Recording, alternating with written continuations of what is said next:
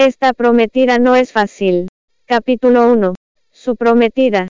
Era el otoño del año 2005 cuando Jiami Cheng cogió el tren para ir a la ciudad de Aicheng desde el campo, donde había sido abandonada a los nueve años. Ese día la llevaban de vuelta a la ciudad por una única razón. La familia Jia iba a casarla en el jardín de las orquídeas para compensar la mala suerte de su hijo. Supuestamente, esta práctica salvaría una vida maltrecha. Había oído que, el novio del jardín de las orquídeas era un enfermo terminal. Como ninguna de las dos hijas de la familia Gia deseaba casarse con él, los miembros de la familia Gia decidieron traerla del campo, donde ella había vivido hasta entonces, para ocupar el lugar de una de ellas. Jia Micheng se sentó en su litera con un libro en la mano. Justo entonces, la puerta se abrió de repente. El cortante y helado viento invadió el espacio con un repugnante, dulce y metálico olor a sangre. Cheng levantó la vista, y vio a un hombre alto, y apuesto derrumbarse en la habitación. Estaba inconsciente. Unas cuantas personas vestidas de negro lo cargaron con rapidez. Jefe. No hay nadie alrededor. Vamos a liquidarlo. ¿Quién dijo que no había nadie? El cabecilla del grupo. Un hombre con una cicatriz causada aparentemente por el corte de una cuchilla. Observaba a Cheng. Cheng no se imaginaba que, las desgracias se acumularían de forma tan rápida. Tampoco esperaba que ese hombre que, de repente, se había desmayado en su vagón pondría en peligro su vida. Una mirada asesina y salvaje apareció en los ojos de ese hombre. Era evidente que quería silenciarla matándola. Cheng intentó mantener la compostura, mientras observaba las armas en tenía en sus manos, antes de rogar por su vida. Por favor, no me hagáis daño. Yo no he visto nada. El hombre de la cicatriz se acercó a ella para mirarla a la cara. Ella llevaba un velo que tapaba su cara, pero sus ojos claros quedaban expuestos al exterior. Sus ojos eran increíblemente cristalinos. Incluso cuando estaban a punto de salirse de las órbitas, seguían siendo amables y hermosos.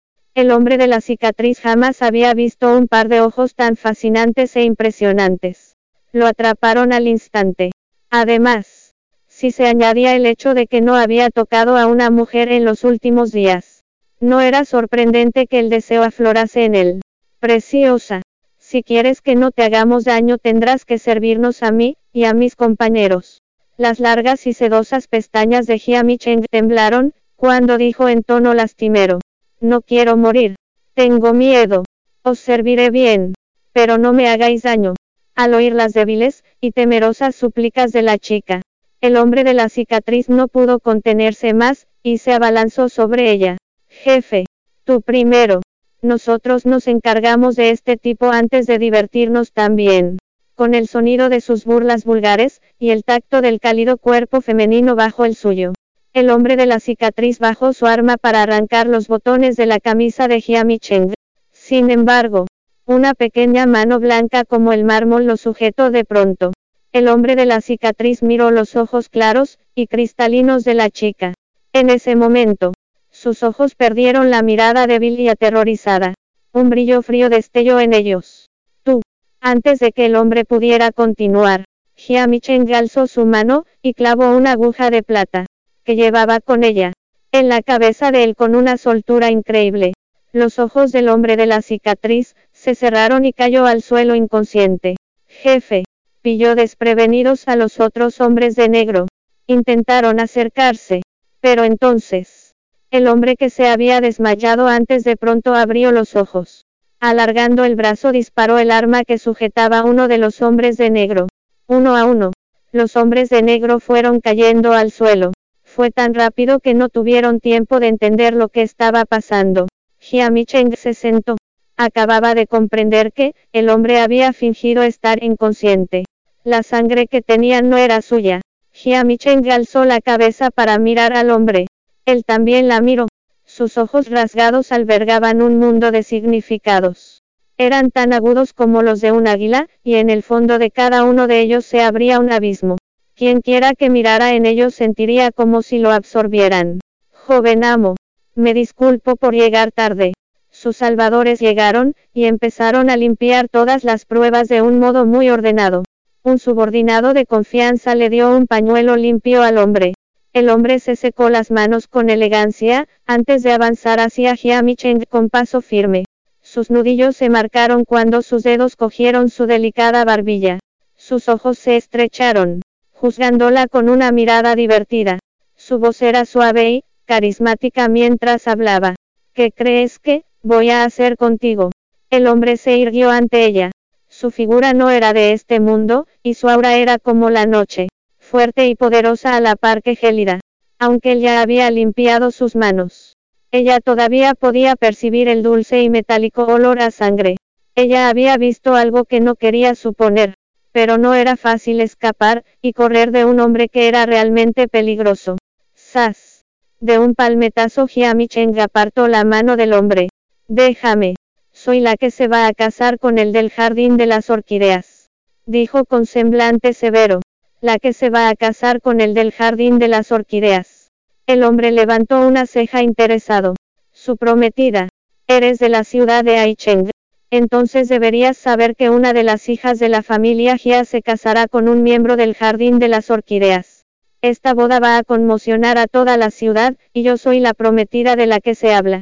¿Crees que no tendrías más problemas, si me ocurriese algo? Suéltame y haré como, si no hubiera visto nada ni hablaré de ello. Cheng tenía que dar gracias a su madrastra Liquianui. Liquianui le había comprado un billete de tren clase económica para su viaje de vuelta a la ciudad de Aicheng. Sin embargo, era la que había organizado la boda. Un evento tan grandioso y extravagante que sin duda aumentaría su reputación. La boda de la hija de la familia Jia en el Jardín de las Orquídeas, era una gran primicia en la ciudad de Aicheng. Así que Jia Micheng jugaba con la ventaja de que el hombre no quisiera meterse en ningún otro problema. El hombre la miró con interés. Ese día había estado a punto de morir a manos de unos asesinos a sueldo contratados por sus competidores. Encontrarse con esa chica fue pura casualidad.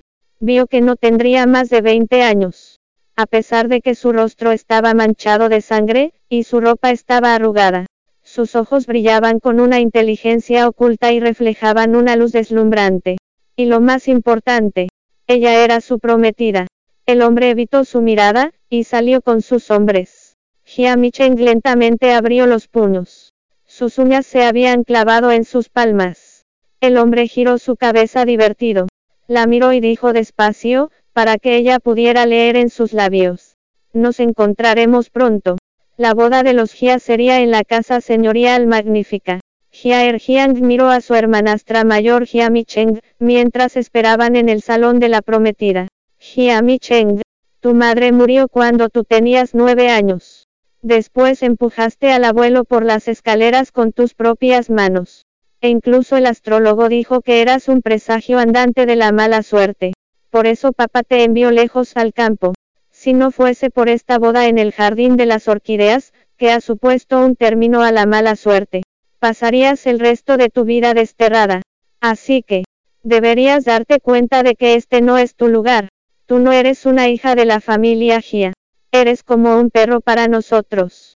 ¿A quién estás llamando? Perro. Dijo Jia Micheng suavemente mientras se sentaba delante del tocador. Jia Erjiang puso los brazos en jarras. A ti. Por supuesto. Los labios de Jia Micheng se torcieron en una mueca. Lo sé. No tienes que seguir ladrando. Fue entonces cuando Jia Erjiang se dio cuenta de que había entrado en el juego de Jia Micheng. Miró los ojos claros y afilados de Jia Micheng. Desde su viaje desde el campo llevaba todo el tiempo un velo sobre su rostro. Pero los ojos que se atisbaban eran tan atractivos. Esos ojos harían pensar a cualquiera que era una hermosa mujer, cuya belleza haría caer ciudades enteras. Jia Erjiang estaba más celosa de lo que parecía. Como deseaba arrancarle los ojos a Jia Micheng. ¿Cómo podía ser esta patana tan hermosa? Estaba engañando a todo el mundo. Era una cosa repugnante. Micheng.